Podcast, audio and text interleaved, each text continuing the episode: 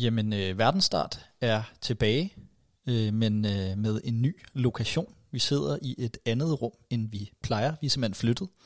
Men, øh, men vi sidder her nok en gang. Mig, øh, Philip, og dig, Nils. Hej. Hej så. Og dig, Christoffer. Hej. Og vi er jo en øh, mand mindre, end vi plejer, desværre. Vi har mistet Jonathan til skønne, skønne Prag. Øh, han er simpelthen taget på udveksling, men øh, vi håber, han kommer tilbage til, øh, til næste sæson. Ja, altså, ja, vi håber, at han kommer tilbage i det hele taget. Det Ja, sige. det, det satser jeg stærkt på, vil. Ja. jeg sige. Men øh, i sidste uge, der ramte vi det nordafrikanske land Libyen, og øh, så har vi jo simpelthen brugt en uge på at, at research og blive kloge på Libyen, og skal derfor snakke en hel masse om, øh, om Libyen.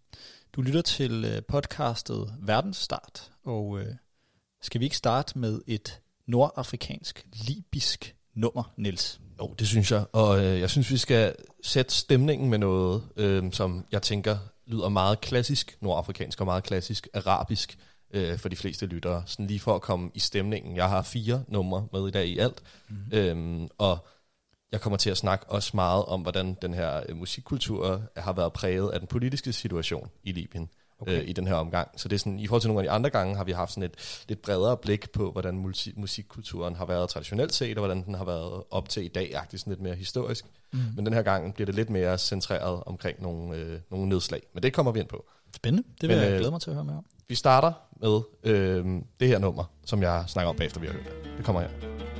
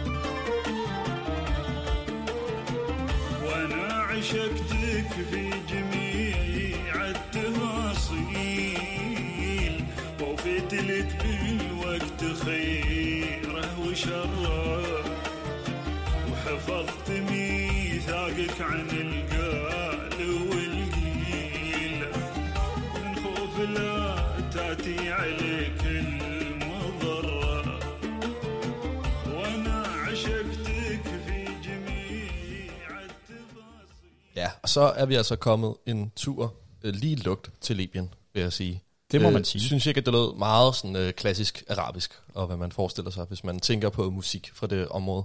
Jo, det vil jeg, det vil jeg mene. Jo, og det interessante er, at uh, Libyen ligger jo i Afrika, og jeg tænker jo overhovedet ikke afrikansk musik. Nej, og Men- det, er jo, det er jo fordi, at det er en del af, af ja, Maghreb, som vi også har talt om tidligere, den, ligesom den, den arabiske del af, af Afrika. Lige præcis, men, men jeg vil, når jeg hører det her musik, der er ingen tvivl om, at det er arabisk, men jeg vil geografisk placere det i Mellemøsten, hvis mm. Jeg sådan bare skulle skyde fra, fra hoften. Men, ja. Ja. men jo, man er ikke i tvivl om, at man er i et arabisk land i hvert fald. Og det er faktisk en del af pointen, det her med, at det ligesom er så klassisk, øh, som det er. Øhm, det her, det var Mohammed Hassan med nummeret Safaran al-Kalb, okay. øhm, som jeg ikke ved, hvad det betyder. Mm. Men, øhm, men han var en, sådan en total darling øh, under Gaddafis regime, og var en af de få musikere overhovedet i Libyen, der sådan rigtig fik lov til at indspille musik og lave musik. Fordi at øh, musikkulturen har simpelthen de sidste 40 år, øh, mens Gaddafi altså var, var der indtil 2011, Mm-hmm. øh, har været fuldstændig censureret. Okay. Så det har været, altså, han har kontrolleret alt, hvad der ligesom har bliv, måtte blive indspillet officielt set, og hvad der har måttet blive spillet i radioen. Og der var Mohammed Hassan her, altså en af de få, der, ligesom, øh, der fik lov, og han spiller det her meget traditionelle øh, arabiske folkemusik, øh, hvor det også er sådan nogle patriotiske tekster omkring, hvor godt landet er, og hvor godt, øh, god øh, Muammar Gaddafi var. Mm. Og øh, han går rundt og selv i sådan noget traditionelt tøj, der minder om Gaddafi, og klæder sig ligesom ud som ham. Som han er ligesom, han er ligesom sådan et, øh, har det som sit øh, alter ego i ham her, sangeren, Okay. okay. som er berømt i landet. Ikke? Og Okay. Har prøvet også at få ham til at blive stor øh, udlandet, for at ligesom kunne vise Libyens øh, internationale magt. Mm. Øh, blandt andet så spillede han en fem timer lang koncert øh, i et stort telt ved siden af Royal Albert Hall i London, den Okay. kendte, kendte koncertsal. Og det er, hvor øhm. han står, og, og, og altså denne her arabiske sang, den er meget sådan, det er som om den er fra stroben, eller Ja, sådan der er noget langt nede, strobe sang om det, ikke? Ja, Øhm, og det minder jo også lidt om, sådan, hvis man tænker på den arabiske bøn, og, Mm, og ligesom lige de præcis. kald, der er i, i islam til, til øh, eller fra moskéerne. Ikke? ja, absolut. Øhm, ja, så han, han bliver ligesom altså pushet som det her, øh, sådan et afbilledning nærmest, altså sådan profetagtigt som øh, af, af, øh, af Gaddafi selv, Mm. og bliver ligesom prøvet at blive pushet øh, ud i verden også, øh, hvilket jo selvfølgelig ikke rigtig resonerede med den store internationale befolkning. Nej, Men han er altså ligesom et eksempel på, på ja, en, en, der har fået lov til at eksistere i det her meget, meget censurerede øh, land, men af gode grunde, fordi han jo ligesom bare har været en, ja, en næggedukke for, for diktatoren, kan man sige. Det plejer jo at være en meget god strategi, hvis man gerne vil have lov ligesom at være der som kunstner i et Det må man sige. så, Ja. så kan man fedte rigtig meget for diktatoren. Man kan fedte, eller man kan være meget, meget øh, på kant med loven. Jeg forestiller mig, at vi skal snakke mere om, øh, om Gaddafi senere. Christoffer, du har noget historisk med til os. Men inden da, så imens vi hørte det her skønne arabiske nummer, så øh, serverede jeg en kop te. Og det er altså ikke hvilken som helst kop te, fordi det, jeg, har, jeg har lavet noget, der skulle minde lidt om arabisk-libisk te. Øhm, Det er sort te, som har stået og kogt ind, så man laver altså nærmest en, en fong på en Hold kop op. te. Så den er hamrende stærk, og så er den sød. Den er med- meget, meget sød. den er meget sød. Meget det, sød. det kan godt være, at den er for sød. Det Nej, det er rigtig godt. Jeg, jeg smager lige en gang. Men er der sukker i, eller er det honning? Oh, eller, den er sød. Ja. eller er det bare teen, der bliver sød? Altså så den, der, der, der er puttet sukker i, og så tror jeg, når den, når den koger så meget ind, så, så lader sukkeret ligesom, det, det bliver der på en eller anden måde, så det bliver nok meget koncentreret. Ja.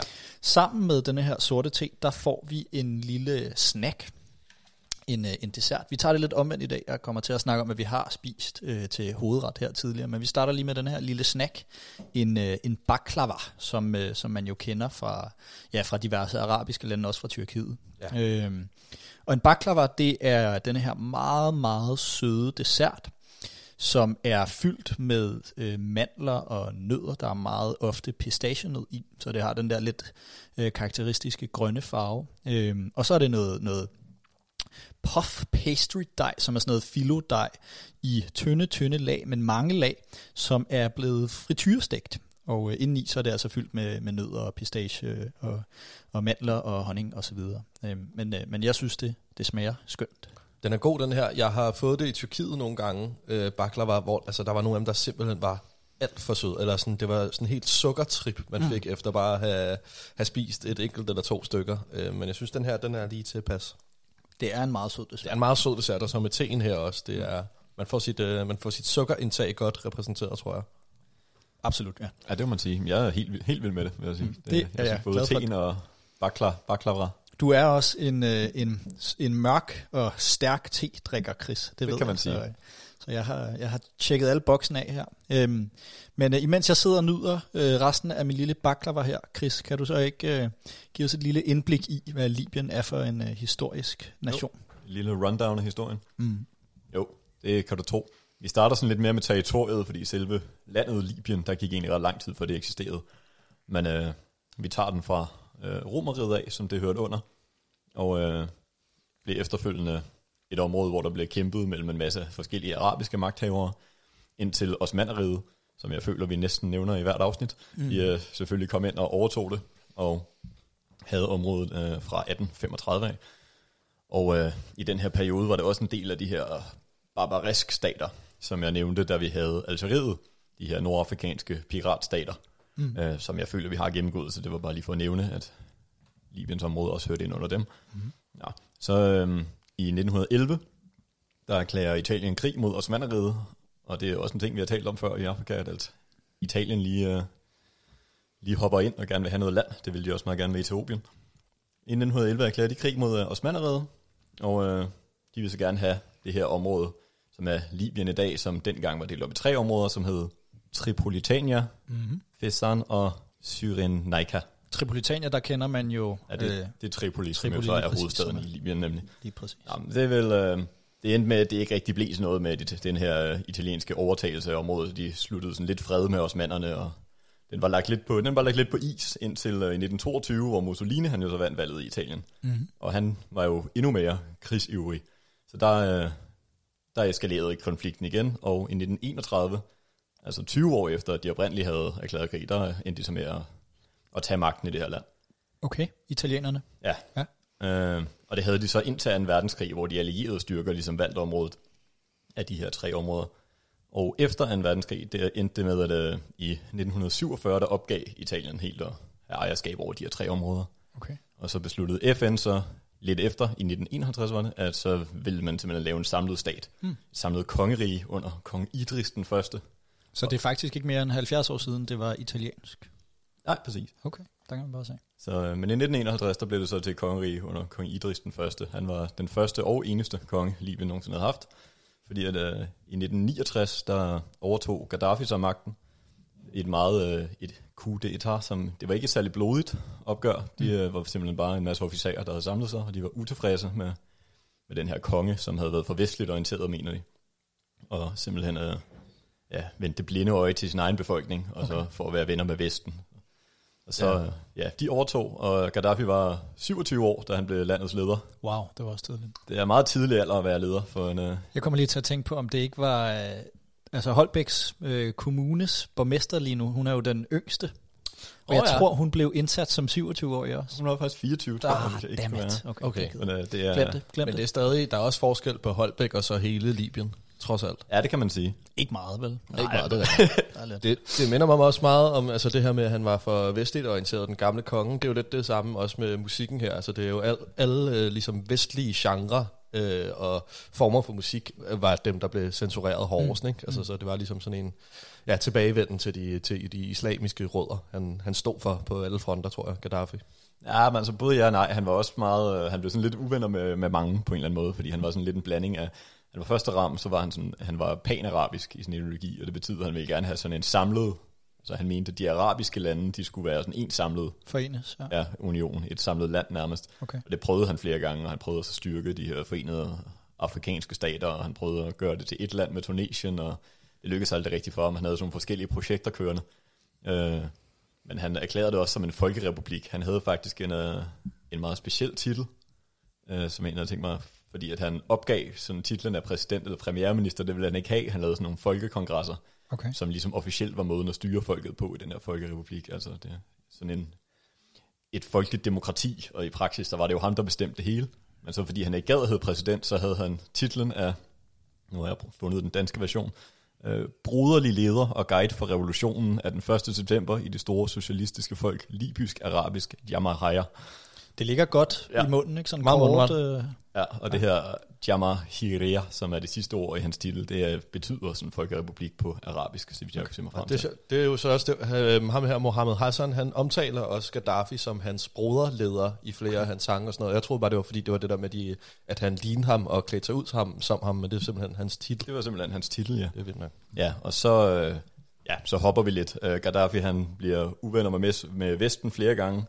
Han bliver også uvenner med øh, de islamiske grupper, fordi at han vil ikke, øh, han accepterer ikke øh, fuld sharia-lov og sådan noget. Han har skrevet sin egen grønne bog, som er lidt et, et manifest. Okay. Det går lidt på meget på de socialistiske dyder, og lidt noget øh, islamisk filosofi, og lidt en blanding af en masse ting. Men han er ikke, han er ikke helt islamisk nok til, at de islamistiske grupper kan lide ham. Men han er heller ikke sådan fuldt ud kommunistisk. Men så, øh, jamen, han sidder jo så i øh, 42 år, og i 2011, der sker øh, det arabiske forår jo, og der er den her store NATO-operation, hvor øh, en masse vestlige lande også sætter, sætter tropper og fly ned. Og det ender jo simpelthen med, at Gaddafi han bliver besejret og væltet, mm. og ja, dræbt øh, under det her oprør. Og efterfølgende, der har Libyen så også været et meget konfliktfyldt land, fordi mm. det er jo, kan man forestille sig, det er jo svært for et land, der har været diktatur i 40 år, at skulle håndtere det her demokrati, for så kom der et valg, men så var der accepteret ikke det valg, og det har været meget sådan en konflikt mellem en nationalistisk hær mm. Og en, ja, øh, nogle islamiske bevæbnede bevægelser, som ligesom har kæmpet mod hinanden i lang tid, og så blev der indsat en regering, som er støttet af FN, og så har der fortsat med de her forskellige oprørsgrupper, der har været problemer. Så det er stadigvæk i i dag et meget, meget, meget konfliktfyldt land, Ja. efter Gaddafi-regimet stoppet. Men øh, vi kan komme ind i nogle mindre, mindre detaljer, om, øh, eller nogle flere detaljer om Gaddafis tid senere, tænker jeg. Men øh, Ja, fordi man, nu, jeg fik næsten et indtryk af, at han var en good guy, da du, du sagde, at han var, han var socialistisk, og han var, altså han lød sådan, ikke at man er en good guy, når man er Jeg kan socialistisk. på et par socialister igennem historien, der ikke har været så rare. Naturligvis. Men min pointe, den var egentlig bare, at, at øh, så vidt jeg har forstået, så var Gaddafi en bad, bad guy. Øhm, ja, det hører man jo også med, med, øh, med censuren på musikken, men, men det betyder selvfølgelig ikke, at der garanteret har været en del af befolkningen, som har, som har kunne lide ham. han gjorde egentlig en del, øh, ja, men godt og godt, men altså Libyen gik det meget godt for i ret lang tid. Altså, mm. Det var det land i Afrika, der havde højst BNP per indbygger, og Okay. der er jo kun de her, og nu kan jeg ikke huske det præcise tal, men det er 6-7 millioner indbyggere. Jeg kan måske lige så op til, at det er et meget lille land, men det var meget, øh, et meget økonomisk velstillet land, også fordi det havde en masse olie at sælge, selvfølgelig, mm. som de så handlede med. Men, men det var jo meget mere velstillet end mange andre afrikanske lande, og han gav også en masse penge til Klar. så også nogle min, min, mere uheldige projekter, som ja. øh. Men det er vel også den samme gamle historie om den, du ved, den stærke, nationalistiske, øh, totalitære hersker, mm. øhm, der kommer øh, fra højre og ligesom kan, kan love befolkningen noget nyt og noget andet og, og noget trygt, mm. øh, hvilket de så også efterlever til en vis grad, men, men med nogle meget store konsekvenser, ja. kan man sige. Ja, ja, selvfølgelig, selvfølgelig. Og det hjælper jo selvfølgelig også, at Libyen er det her olieland, det har været, så han har jo haft nogle penge at gøre godt med. Ja. Altså, han har jo kunnet tilbyde folket noget, og det er måske noget, der ikke er blevet givet til dem under den her første konge. Så meget fik jeg ikke dykket ned i det, men mm. hvis man også kigger på, altså på Kubas revolution og sådan noget, der startede det jo også med, at befolkningen fik nogle, nogle ting, de ikke havde haft før. I hvert fald den oprindelige kubanske befolkning. Mm. Ja. Så man kan sige, det, der er nok flere sider, men jo, han var der også, han gjorde også mange forfærdelige ting. Dem skal jeg også nok komme lidt ind på. Men øh, inden du kommer ind på det, så skal vi have et, øh, et arabisk nummer mere. Ja, det skal vi. Det øh, leder meget godt over egentlig det her med hans, øh, ja, man kan sige hans fald og hele det arabiske forår. For det her, det er ligesom modsætningen til Mohammed Hassans ligesom accepteret og statsstøttet musik øh, på alle måder. Det her, det er et libysk rapnummer Okay. øh, af to rapper, der hedder Ibn Tabit og MC SWAT, som øh, under det her arabiske forår lavede et nummer, der hedder La Sheik, øh, No Doubt på engelsk, mm. øhm, som de bare selv har optaget, hvilket man også godt lidt kan høre på nummerets sådan, øh, kvalitet rent produktionsmæssigt, mm. øh, og rapper ind over sådan et Tupac beat. Øhm, men de rapper ligesom ja, om det her oprør, og hvordan at det ligesom er folkets øh, tur til at tage bladet fra munden og gøre noget ved det, og det bliver ligesom sådan en stor, øh, ja, et stort anthem til det her oprør, ligesom øh, soundtracket til oprøret for rigtig mange mennesker i Libyen.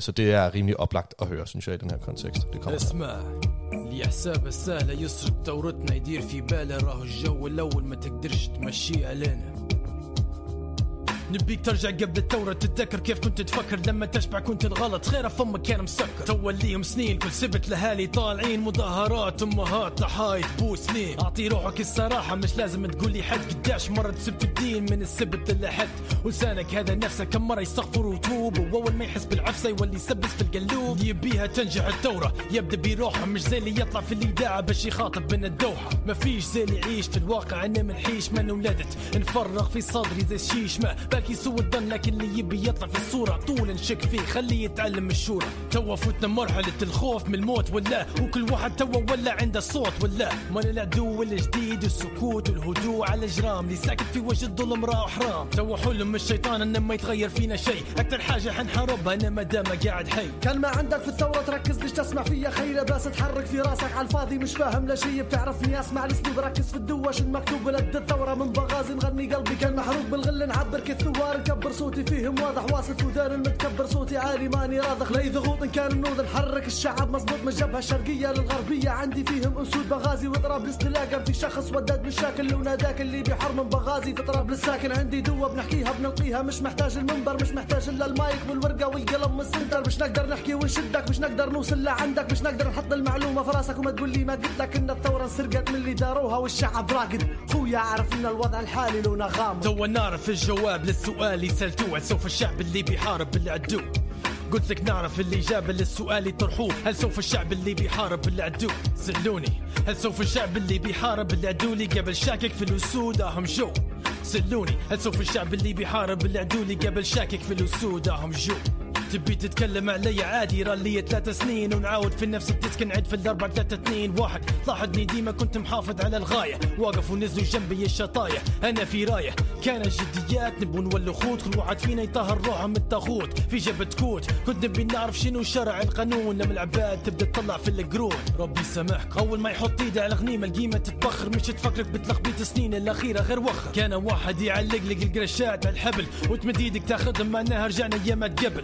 هيك تبوها يا خوتنا أكيد لا. مال المستوى المطلوبة ما زال بعيده شنو اللي ناقص؟ الله اعلم مثل العلماء مش بعيد. توا نفصل تريس والعملاء. شو اللي قتل فينا الخوف؟ خلانا ظهر وطلب بحق ليش اللي مكن فينا الخوف من ثاني رغم إنها متبدل دوا معدة واللي خاطب فينا ما هوش مراعيها. يا أما مؤيد يا أما معارض يا أما مش معروف لا شي هالوضع يائس مخلبط حايس بين الجدران. تخبط حال الليبي تم كحال الصومالي في ترقب ينتظر في الإعانات. رغم إن الليبي في حسابات يملك أكثر من حق الدين للبنك الدولي. واللي زاد الفايض ضايع بمباراة إيطاليا وفنادق في قطر بالإعلام الفاشل والوضع حاسم يهم الوطن لذلك يهمك إنك تعرف إنك في مراحل خطر. خلي في بالك إن الشعب الليبي مازال يبحث عن بطل. أنا قلت لك خويا لازم تعرف من عدوك من اللي معاك من اللي ضدك. إن كان يردك عقلك للوقت فات. ندير دراسة يبان من فيها الراجل ومن اللي متراسه مسكو سلاح رفع التوحيد كراية محفورة في راسة. الله أكبر حافظ الايمان اللي قدم بينا قدام الراية. وحدة لازم ما ننسى وش كان دور الإسلام. الثورة قامت ضد الكافر ضد الطاغي ضد اللي ما قال الشعب كلمة واحدة وهي كلمة اعتذار. وأنا تو عارف الجواب. للسؤال اللي سالته هل سوف الشعب اللي بيحارب العدو؟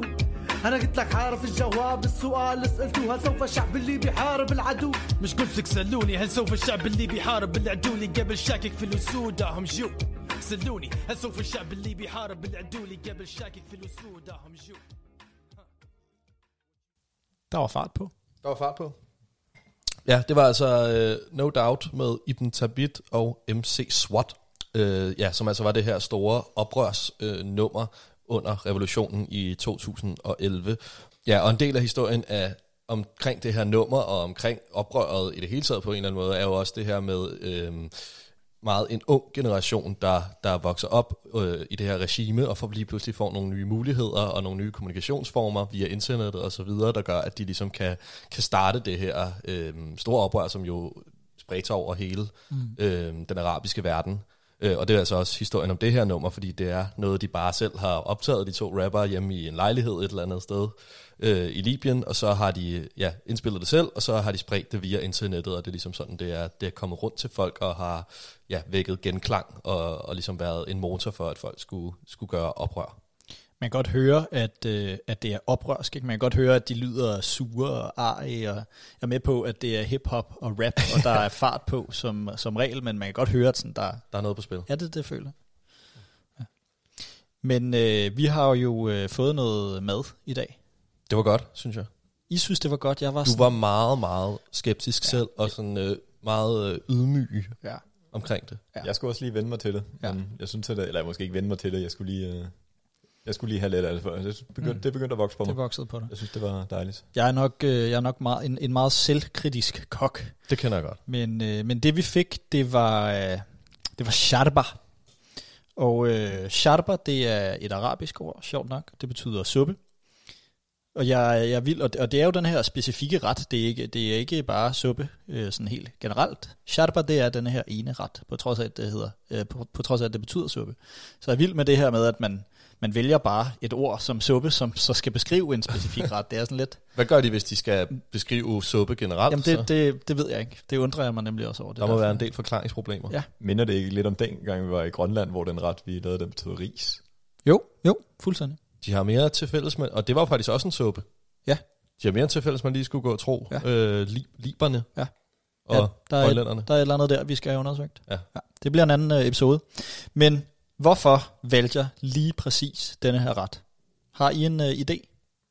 Hvorfor du valgte den? Mm, hvorfor valgte jeg Okay. lige præcis den? Der er mange øh, li, øh, libiske retter Ja, derude, kan jeg, kan jeg godt Det kunne jeg forestille mig. om. Men, men hvorfor valgte jeg lige præcis den? Okay, det oplagte svar, det er jo altid et eller andet med, at det er fordi, at den ligesom blander nogle forskellige øh, madtraditioner, der er i området, så det er noget med Middelhavet, og så er det noget med det arabiske, og sådan, så smelter det ligesom sammen i en stor gryde. Mm, det, det er helt forkert. Det er helt Det er forkert. helt forkert. Okay. Christoffer, vil du komme med et hurtigt bud? Du gætter det Det var den, det var den første ret, du kunne finde, Nej. der var libisk. Øh, to, to fine bud, men Mm. det er simpelthen ikke det, er ikke det, det skyldes. Grunden til, at jeg valgte lige præcis den ret, det er fordi, at retten den serveres ofte, når, når fasen, øh, fasen undskyld, den, øh, den brydes, og den er idiotsikker. Når, øh, når fasen brydes, så spiser man jo et kæmpe stort gilde. Og lige præcis sharba, altså denne her ret, vi fik, der, der uddelegerer man, øh, altså den, den, der skal stå og lave den her ret, den, det uddelegerer man til den, der er værst til at lave mad. Okay. Fordi den er så nem at lave, den ret. Det var meget passende, det var dig, der lavede den så. Det var nemlig meget passende. Øh, pardon. Øhm, og, øh, og derfor var jeg også lidt skuffet over, at jeg ikke synes, den var, den var, den var som jeg håbede, fordi den er idiot. Den er idiotsikker. Men, men det vi fik, det var, øh, det var en øh, suppe, som indeholder lammekød, kikærter, tomat, persille, mynte og nogle varme krydderier. Heriblandt øh, cayennepeber og kommen og stødt koriander og chili. Så steger man det hele, og så sker der noget lidt skørt, fordi så kommer man noget pasta i. Altså ikke pasta som de her pastaskruer, vi kender, men sådan nogle små suppepasta-agtige øh, små ris, nærmest som riskorn. Mm. Øhm, og hvad skyldes det? Jamen det skyldes, at øh, Libyen er et kæmpestort land, og øh, dermed så er den libyske kusine også sådan delt op i, øh, i forskellige regioner. Er man øh, nordpå omkring hovedstaden Tripoli, øh, Tripoli undskyld, som vi, som vi snakkede om tidligere, så er madkulturen i høj grad præget af det italienske køkken. Og det er jo så på grund af den øh, det geografiske placering i forhold til, til hinanden, der er ikke så langt fra, øh, fra Libyen til Italien. Og, også, Og så øh, fordi det har været... Øh, Og, og naturligvis også derfor, ja. Det lyder også italiensk, ikke? Tripoli. Det gør det. Et virkelig smukt navn. Tripoli. Jeg er vild med det. Ja. Ja. Men tager man øh, længere sydpå, så er det i langt højere grad præget af det arabiske køkken. Her der bruger man dadler, fine aprikoser, oliven osv. osv. Det kender vi. Mm. Øhm, så det er altså lidt et, et øh, mix af, af de to. Øh, så det var ikke helt Det var helt faktisk slemt, overhovedet du ikke forkert. Nej, men det var ikke derfor, jeg havde valgt den. Nej, det er det var ikke på grund af mixet. Derudover så, øh, så ville jeg prøve at lave et fladbrød, som man kender det fra en øh, shawarma eller lignende. Øh, så jeg fandt den, øh, den surdej, vi har i køleskabet frem.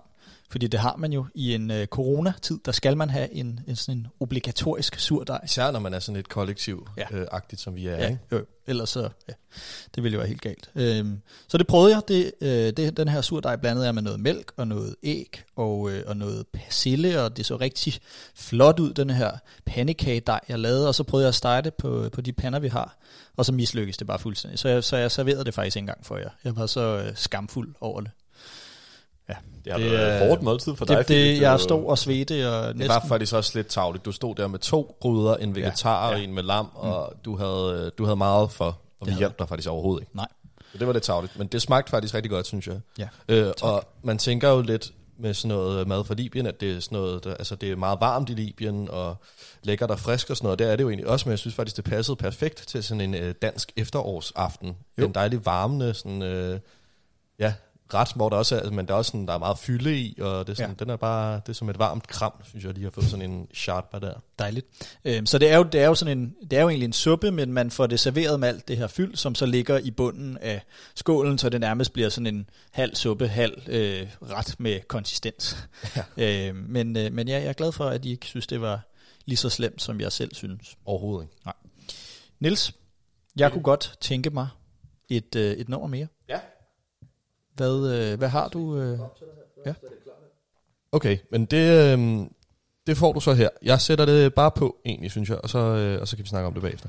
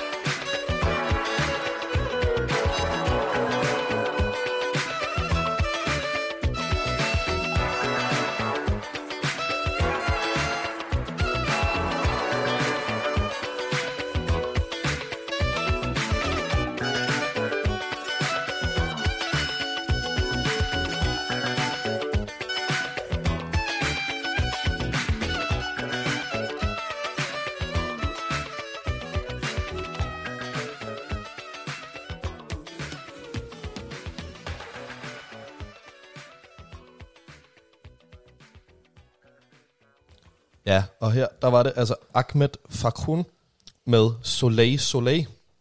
Øh, og det lyder jo øh, fransk, når man lige siger det, altså titlen.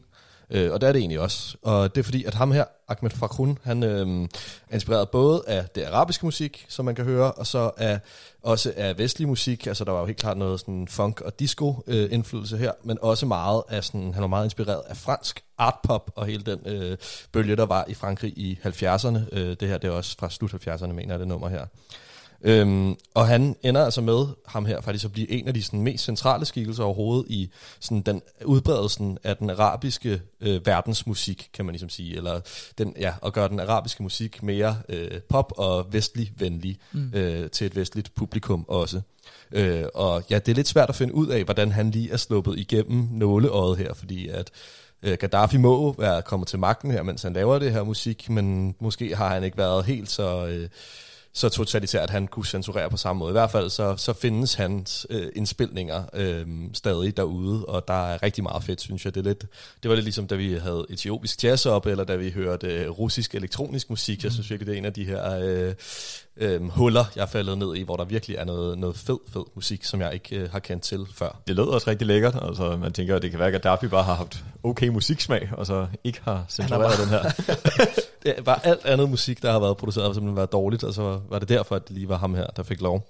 Det kan godt være, at han var, var det eneste gode libyske musik, der kom i 40 år. Vi Ja. ved det jo ikke. Præcis. Men jeg synes, det var et fedt, øh, fedt mix af, af Ja, de vestlige øh, funk og øh, rytmer, og, og så den arabiske øh, sang, ja. som man kender den. Ikke? Det, Det var kan noget. skidesveden. Ja. Man kan sige generelt i, øh, i Libyen, ja, så, som, som, øh, som sagt, 100 gange så har det været meget censureret, og øh, det meste af den sådan, popmusik, man har hørt, eller sådan, ja, mere vestlig indflydelse øh, musik, man har hørt, har været øh, produceret i Ægypten, og sådan er det faktisk stadigvæk, at det ligesom er dem, der er den store øh, ja, musikproducent i, i, øh, i de nordafrikanske, arabiske lande, og ligesom og, og, ja, og sender rundt øh, til, de, til de andre lande i området. har, har det noget med censuren at gøre? Altså at man er taget ud for at producere? Ja, det har det været i Libyens tilfælde ja. I hvert fald. Og så har de bare opbygget, ja, tror jeg, over, over årene. Klar. Øhm, Ægypten har opbygget sådan en, en magtposition i det område i forhold til musik, øh, til musikproduktion. Mm. Øh, og sådan er det altså stadigvæk, øh, selvom Gaddafi er gået af. Men det kan jo være, at det kommer til at ændre sig.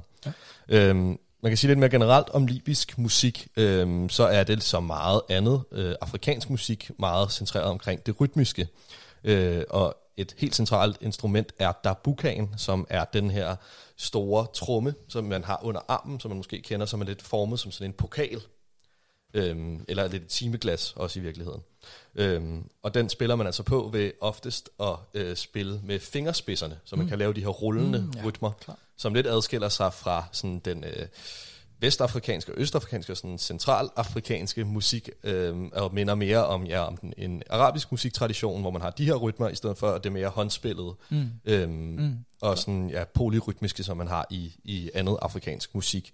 Øhm, men ja, den her øh, tromme er altså alle stedsnærværende og det samme er klappet. Man klapper meget og har de her sådan, meget sammensatte klapperytmer, hvor alle dem, der er ligesom med til at spille musikken, står og klapper sammen i sådan et stort, mm. sådan et stort kor nærmest. Øhm, Jeg kan se det for mig. Præcis. Sådan arabisk, øh, ja. Lige præcis. Ja.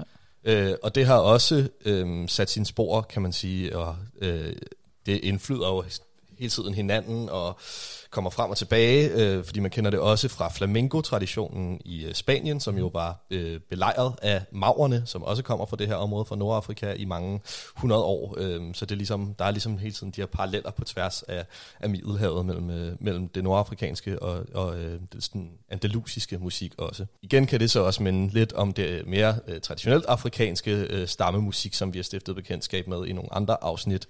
Øh, der er så ikke lige det her nummer, men i en meget, meget, meget libysk øh, musik er der også det her sådan call-response ting, mm. hvor der er en, der synger noget, mm. og så svarer koret tilbage.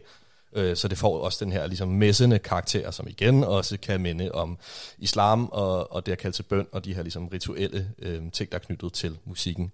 Mm. Øhm, ja, det er sådan helt øh, hurtigt overordnet også om libysk musik, men ham her, Ahmed Fakrun, er altså ja, en af de heldige, der har fået lov til at, at lave noget, der er øh, nyt, og som blander nogle forskellige genrer, kan man sige. Fedt.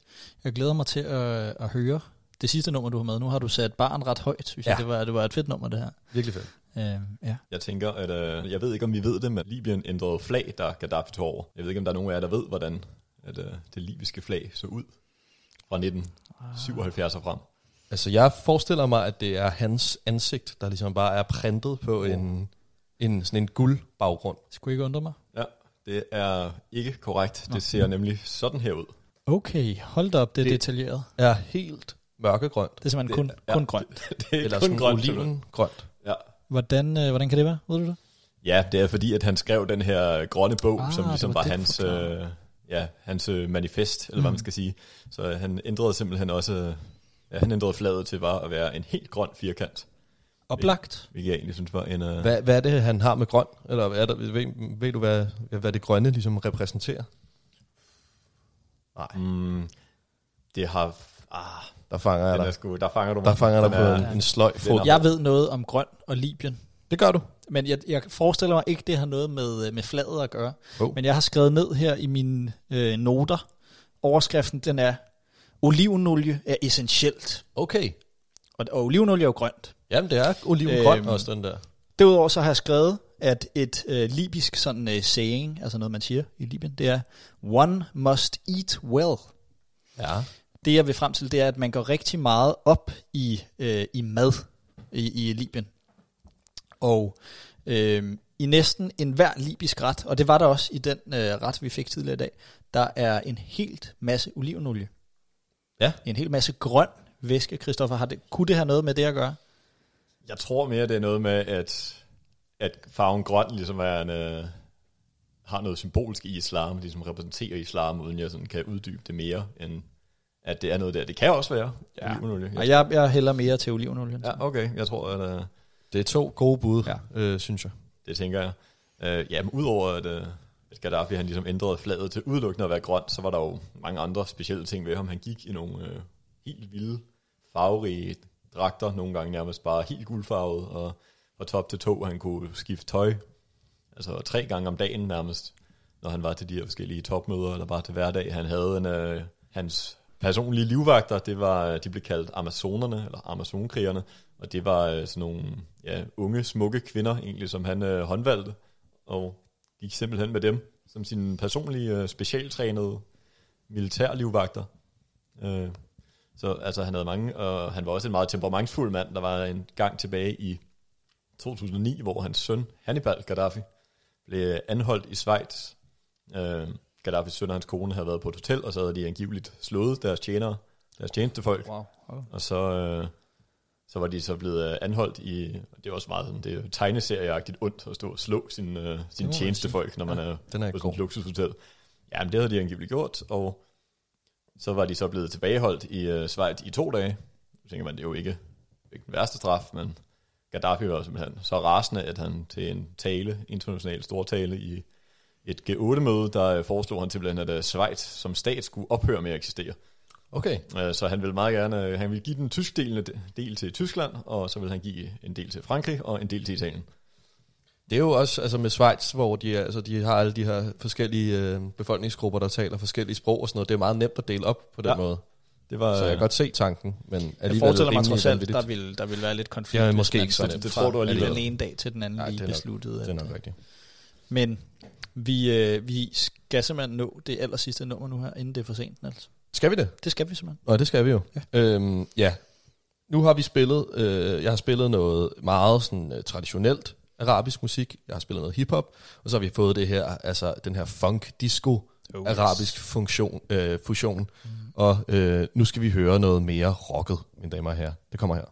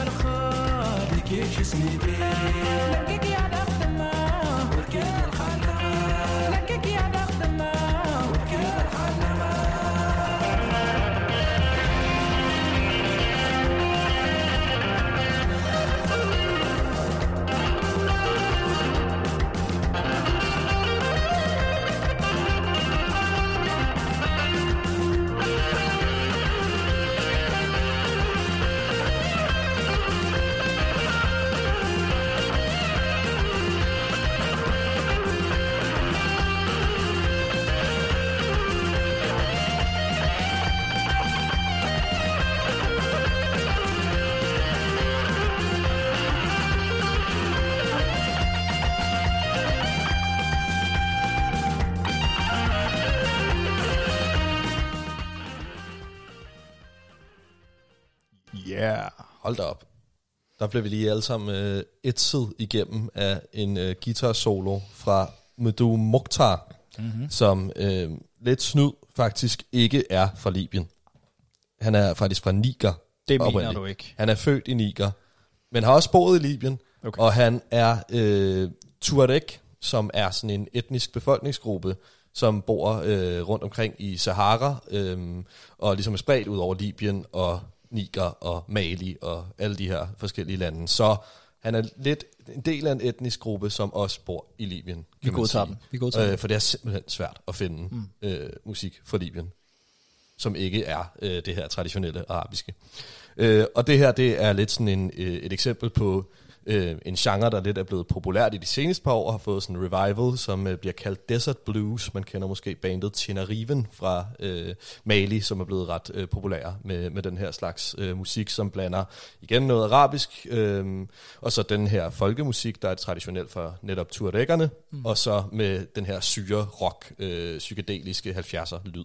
Dem kender jeg faktisk overhovedet heller ikke, desværre. Men, uh, men, det, lød, men det lød meget godt. De er også gode. Ja. Men, øh, men fedt med noget spade.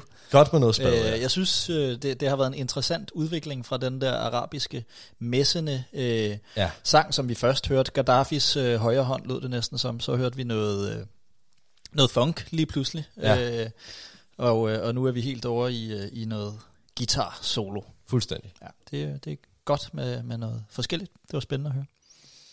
Nå, vi, øh, vi nærmer os simpelthen vejs ende. Ja. Vi skal jo selvfølgelig nå at kaste Det skal en, vi. øh, en dartpil, så vi kan finde en destination til, øh, til næste gang. Men inden da, så, så tænker jeg, at vi skal sludre lidt om, om Libyen. Ja. Og, øh, og om, hvad vi har været igennem, og hvad vi er faldet over af spændende ting og sager. Jeg har allerførst et øh, spørgsmål til dig, Christoffer. Ja. Ja. Øhm, fordi at i sidste afsnit, da vi var i Mexico, og vi ramte Libyen, der sagde du en sætning, som jeg synes er meget spændende, og det var, at da Gaddafi han døde, der var, fandt man ud af, at han var verdens rigeste mand. Verdens rigeste mand. Meget rig. i hvert fald. Ja, øh, det blev der i hvert fald sagt. Han havde, øh, da han døde, der havde han 200 milliarder dollars. Det er en chat. Det er en uh, pæn chat. Det var tilbage i 2011, og jeg tror, den... Nu kan jeg ikke lige sådan valutakurserne, men altså den danske BNP i dag, mener jeg, er på omkring 2.000 milliarder kroner. Ja. Og han havde så 200 milliarder dollars i 2011, så det var, den, det var næsten, næsten en dansk BNP, han rendte rundt med der. Om, rimelig om, der så, om der så var en eller anden, der var, der var rigere på det værende tidspunkt med deres aktiver og sådan noget, det har jeg ikke helt styr på, men det blev i hvert fald sagt, at han var at man opdagede, at han var den rigeste, da han døde. Du, du hiver lidt i land, Christoffer. Ja, det var fordi, at der var vist lidt diskussion om det efterfølgende. Okay, okay. Han var rig. Øh, hvert han, fald. var, han var meget, meget rig. Ja. Pænt rig. Han var rigere, end man, øh, end man lige gik og troede for sådan en uh, folkerepublikleder. Men det, ja. Hvad, øh, hvad er I ellers faldet over? Hvad har I synes øh, var spændende? Jeg synes, at øh, maden var rigtig, rigtig dejlig, faktisk, selvom du selv var lidt hård ved dig selv, mm. og ikke så godt øh, kunne lide den. Og i hvert fald var lidt øh, utilfreds med din præstation. Men jeg synes, det var rigtig godt, og, men også meget som forventet, vil jeg sige. Altså, det er jo bare rigtig godt sådan noget øh, nordafrikansk, arabisk mad. Det er jo altid lækkert med de varme krydderier og friske grøntsager og så videre og så videre. Det er super lækkert. Ja, altså det var jo en ud af mange libyske retter, som jeg også nævnte tidligere i dag. Øhm, så så Der, man find, kunne der findes flere, simpelthen. Der findes et hav af, af lækre, nu, nu har jeg set en hel masse billeder og videoer af gamle øh, farmødre eller mormødre, der står og, og rører i de store gryder, ja. øh, og det ser bare hammer lækkert ud det hele. Altså, øh, faldt blandt andet over sådan en her sådan lidt brødpudding-agtig, som er sådan en dej, man rører sammen i en gryde med sådan en speciel pind, så man står nærmest og tæsker denne her dej Okay. øhm, som så bliver sådan en øh, nærmest sådan en dejkugle, som man så øh, plukker af og sidder og, og okay. spiser på. Jeg tror, at du havde måske kunne fange vores opmærksomhed lidt bedre i køkkenet, hvis du var begyndt på at lave den. Så kunne det være, at vi var sprunget til gryderne med dig. Jeg overvejede det meget, men, men jeg droppede det simpelthen. Det blev for stort et projekt. Forståeligt. Hvad, hvad med dig, Christoffer? Er du faldet over noget, øh, noget interessant? Ja, men når man øh, studerer Libyens historie, så, øh, eller læser om den i hvert fald, så indser man jo meget, at hvor længe Gaddafi sad der, det var jo helt vildt at sidde der fra 1969 til 2011. Det, så altså en alt dominerende skikkelse nærmest, i forhold til at, Det og han altså lærer noget om det land nærmest. Mm. Man kunne selvfølgelig godt være gået længere tilbage, men så følte jeg også, det ville være sådan lidt... En, tilbage før Romeriet, så ville det være sådan lidt forhistorisk. Så, så, Det er, ikke mange, det er ikke mange af de lande, vi har været igennem, hvor historien ligesom har været så centreret omkring en person, og sådan så kondenseret på en eller anden måde. Nej, men det var, også, det var også lidt fordi, at der var det der med, med barbarisk staterne, det her berberlande, som jo var noget meget fed historie, som jeg gennemgik under Algeriet. Det var heller ikke rigtig Libyen. Sådan, selve Libyen er jo også bare en meget ung stat. Ja, præcis. Altså, og så når Gaddafi så har siddet der i 40 år, og de 70, Ja. 70 år landet har eksisteret, så, så det var måske meget over, og så også hvor, hvor flamboyant og sådan lidt en tosset karakter han er på en eller anden måde. Altså, Selvfølgelig en, øh, en, en ond diktator, men altså også mm. stadigvæk en, øh, En interessant... en meget øh, interessant skikkelse, som også delte vandene meget i Afrika. Mm. Så ja, han har da været meget interessant at læse om, og så var jeg helt vild med de der kager, vi fik til dessert. Ja, det, baklava. ja, dem var jeg meget glad for. Ja, men det er jeg simpelthen glad for, Christoffer. Dem, øh, dem skal jeg ud og, og købe nogle flere af derude i, øh, i byen. Jeg var på Nørrebro og, og finde dem i et lille, lækkert arabisk øh, bageri. Så øh, afsted med dig ud og hente nogle flere af dem. Det er virkelig sagt, du vil gøre det. Jo, det gør jeg en anden dag. Men nu skal vi, nu skal vi simpelthen have kastet dartpilen igen. Vi skal videre ud i verden. Det skal vi nemlig. Øhm, har, I, øh, har I nogle idéer om, hvad, hvad ønske, drømmedestinationen den er? Jeg kunne godt tænke mig at komme noget mere til Asien, mm. vil jeg sige. Ja. Og øh, lidt, lidt østpå også gerne. Kan du være mere specifik? Tør du det? Jeg, jeg tør godt, ja. Og jeg vil gerne faktisk gå så langt, at øh, og, og snævre ned til to lande. Okay. Jeg kunne godt tænke mig enten at komme til Japan, Mm. som jo er en kultur, man kender meget til, Mm. eller har meget et indtryk af, men hvor jeg aldrig har været. Ja. Og, øh, eller til Sydkorea, Ja. som er sådan en kultur, der får mere og mere magt for hver eneste dag, der går i Ja. øh, internationalt set også. Og det synes jeg er Absolut. rigtig spændende. Mega spændende. Det, øh, det tilslutter jeg mig gerne. Lad os, øh, lad os se, om vi kan, kan ramme. Og øh, ja, Christoffer, du har pilen i dag. Vil du ikke øh, samle den op og øh, rette dig mod kortet og få os skudt afsted? Jo, det kan du tro. Jeg tager simpelthen en siddende kast i dag, tror jeg. Mm. Det kommer her. Sådan der. Og Christoffer, han, øh, han sidder ned og pilen i hånden, og ja. han kaster. Han sigter mod øst, og vi er, Hvor er vi hen? det er Japan. Vi er simpelthen i Japan. Vi er i Japan, eller der er vi jo ikke endnu. Men ikke det, endnu. Men det kommer vi til at være i, øh, i næste uge. Mm. Er, der, er der nogen af jer, der har været i Japan før? Desværre. Det har du, ved jeg. Det har jeg, Christoffer. Du har heller ikke været der før. Jeg har desværre heller ikke været der før. nej. Ej, men, øh, ja, men jeg var i Japan for et par år siden over jul og nytår. Og det var simpelthen noget så spændende.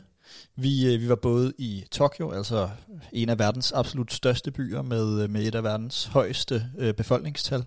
Øh, men vi var også, øh, vi tog Shinkansen, som er det her lyntog. Det tog vi øh, sydpå. Det er jo, det er jo en, ja, det er jo en, et par øer, ja, ikke et par øer, det er jo en, det er jo en øgruppe, Japan simpelthen. Men vi tog øh, lyntoget 300 timer sydpå, og oplevede altså derfor både øh, storbyen og, og landet, øh, altså alle de her små, små byer og, og lignende. Altså, det var helt fantastisk. Det er fedt. Det bliver, altså, vi kan jo næsten ikke snakke for meget om det nu, fordi at japansk kultur er jo noget, hvor man virkelig har et stærkt indtryk af, hvad det er. Øh, Absolut. Lidt ligesom Mexico og, og nogle af de andre steder, vi har været, men endnu mere med japansk kultur, vil jeg sige. De har virkelig et, ja, sådan et distinkt kulturarv, og øh, ja, jeg kender det meget fra film selvfølgelig, og sådan, der er bare Mad, så, for og mad, og der er så sindssygt meget at snakke om, så vi bliver næsten nødt til at gemme det, synes jeg, til, ja. til næste uge. Det, det synes jeg, vi skal gøre. Så lad os sige øh, tak for i dag. Tak fordi I øh, lytter med, og vi lyttes ved i næste uge, hvor vi rejser til Japan. Hej. Hej, hej.